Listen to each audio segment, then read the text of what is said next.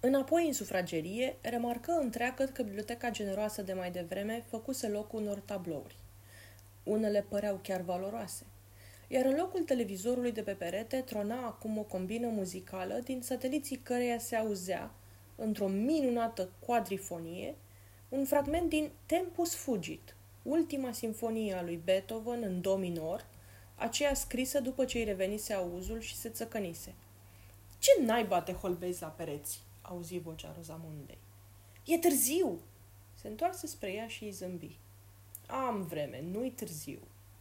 În câteva minute termină de îmbrăcat și apoi chemă un Uber. Și, cărând după sine sacul de plastic în care se afla fracul, ieși pe ușă fără să mai scoată niciun cuvânt. În urma lui, Rozamunde deja se apucase să șteargă de praf tablourile de pe pereți. Apoi ar fi luat la rând bibelourile și vazele care fiecare în sine reprezenta o mică avere. Apoi ar fi dat cu aspiratorul. Apoi ar fi aerisit întregul apartament, ar fi aranjat fiecare lucru din casă la milimetru și la locul lui, ar fi înlăturat dezordinea pe care el o producea din instinct, fără nicio urmă de intenție. Dar toate acestea el doar le știa, nu mai avea cum să le vadă. Mașina alerga prin orașul aproape pustiu, împroșcând zăpada topită. Pe drum se gândi la destinul său, de dirijor celebru, poate cel mai bun din lume, dar obligat de partid să susțină matinee duminicale pentru oamenii muncii. Cândva, înainte ca partidul să acapareze tot, era aclamat cam pretutindeni în lume. Acum nu mai avea voie să iasă nici măcar din oraș. Ajunse la timp la Ateneu, se schimbă în frac, deși nici dacă ar fi dirijat îmbrăcat într-o salopetă, n-ar fi fost nicio diferență. De altfel, mulți din orchestră, mai ales tinerii și mai ales iarna, veneau înțoliți în salopete pe sub care strecuraseră tricouri groase și fulare. Prindea bine în sălile înghețate, pe unde mai aveau voie să concerteze. Urca pe scenă, abia de privis peste sală. N-avea ce să vadă. O mulțime de oameni zgribuliți de frig, aduși cu forța de partid să caște gura la niște unii, care cântau tot felul de prostii de care n-au zise nici dracu și care sunau înfiorător.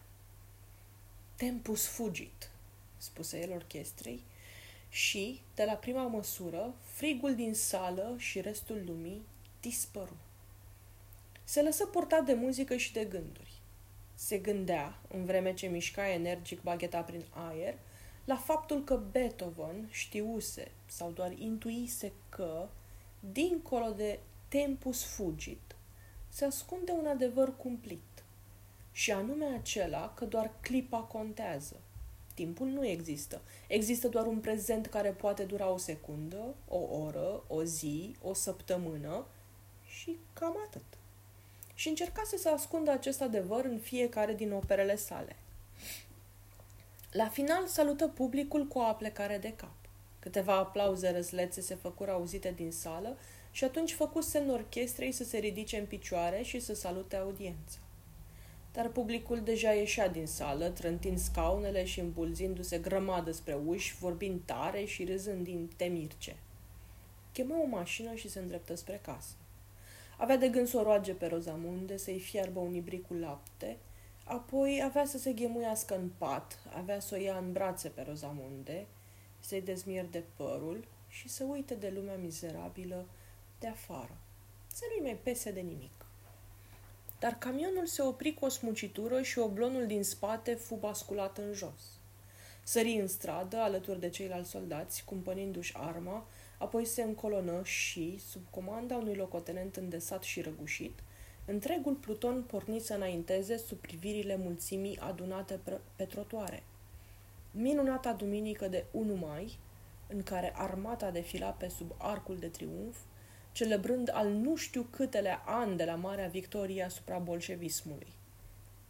Ceva mai departe, o zări pe trotuar, în mulțime, pe Ilinca, îmbrăcată într-o bluză albă, îi făcea semne cu mâna. Rudy abia își permise un zâmbet spre ea. Îi părea rău ar fi zăbovit la o cafea cu Ilinca, poate ar fi mers și la un film cu ea, ori s-ar fi plimbat prin parc, dar uniforma militară îl ținea în loc, frumos aliniat în pluton, bătând pas de defilare cât să sară pietrele din caldarâm. Dar chestiile militaroase nu țineau mult.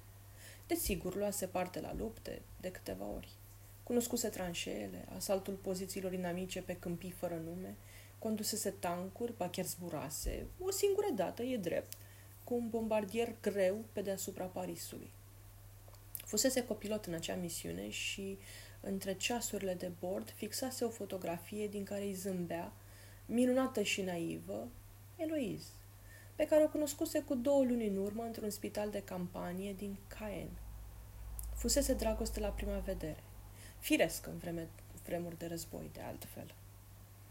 Odată trecut de Arcul de Triunf, se rătăci pe o străduță plină de cârciumi și terase, undeva pe lângă stadion. Se așeză la o masă, ceru un vermut și, după câteva minute, a apărut Soledad. Avea cearcăne, dar era atât de frumoasă în rochia aceea înflorată, cu mersul ei un pic săltat și mândru, de balerină în exil.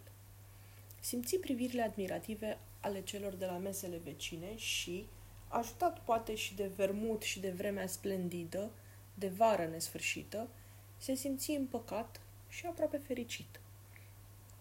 Soledad îl sărută apăsat, aproape cu patimă, și se așeză lângă el. Ce vei? Vermut? Vreau și eu.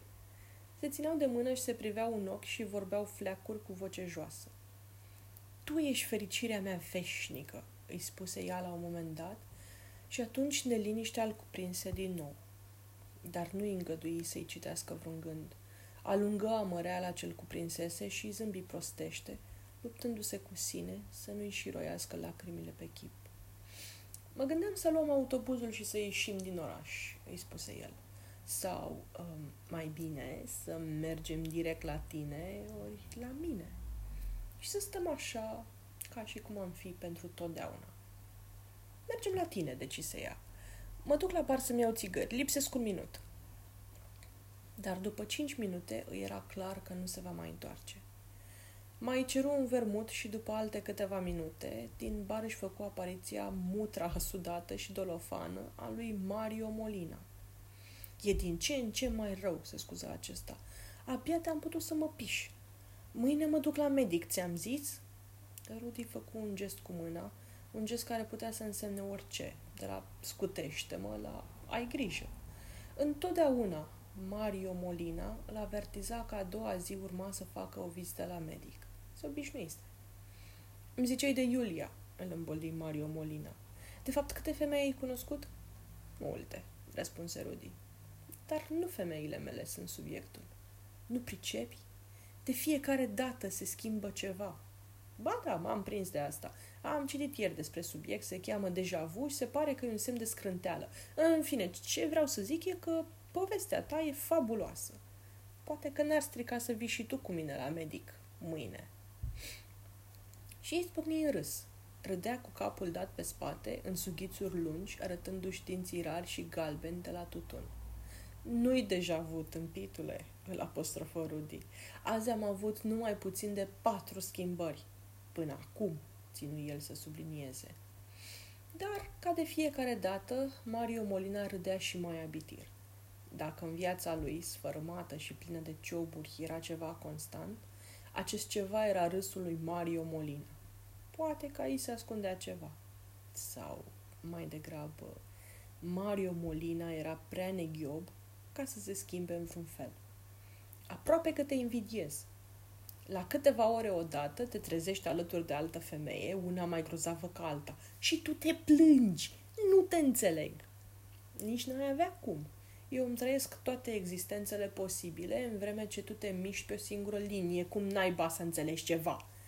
Mai mult, de fiecare dată când apari într-o schimbare, îmi pui aceleași întrebări cretine, cu care m-am obișnuit, fie vorba. Dacă vezi așa de bine viitorul, nu știi și numerele de la loto? De obicei îi spunea un șir de numere pe care era sigur de asta.